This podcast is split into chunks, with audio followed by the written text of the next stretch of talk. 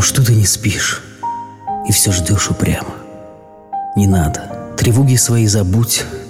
Мне ведь уже не шестнадцать, мама. Мне больше. И в этом, пожалуй, суть.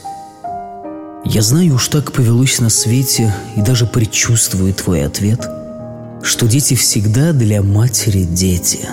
Пускай им хоть двадцать, хоть тридцать лет. И все же с годами былые средства как-то меняться уже должны. И прежний надзор, и контроль, как в детстве, уже обидны и не нужны.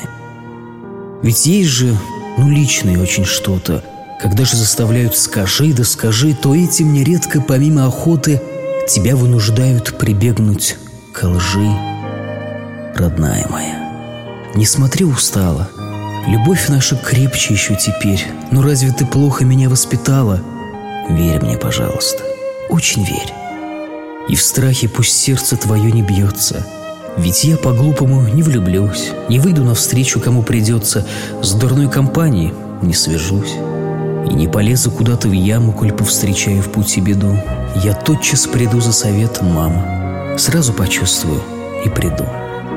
Когда-то же надо ведь быть смелее. А если порой поступлю не так, ну что ж, значит, буду потом умнее. И лучше синяк, чем стеклянный колпак. Дай твои руки расцеловать. Самые добрые в целом свете.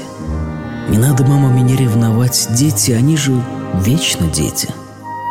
И ты не сиди у окна упрямо, готови в душе за вопросом вопрос «Мне ведь уже не шестнадцать, мама». Пойми и взгляни на меня всерьез.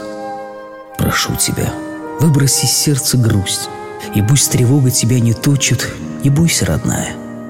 Я скоро вернусь. Спи, мама, спи крепко. Спокойной ночи.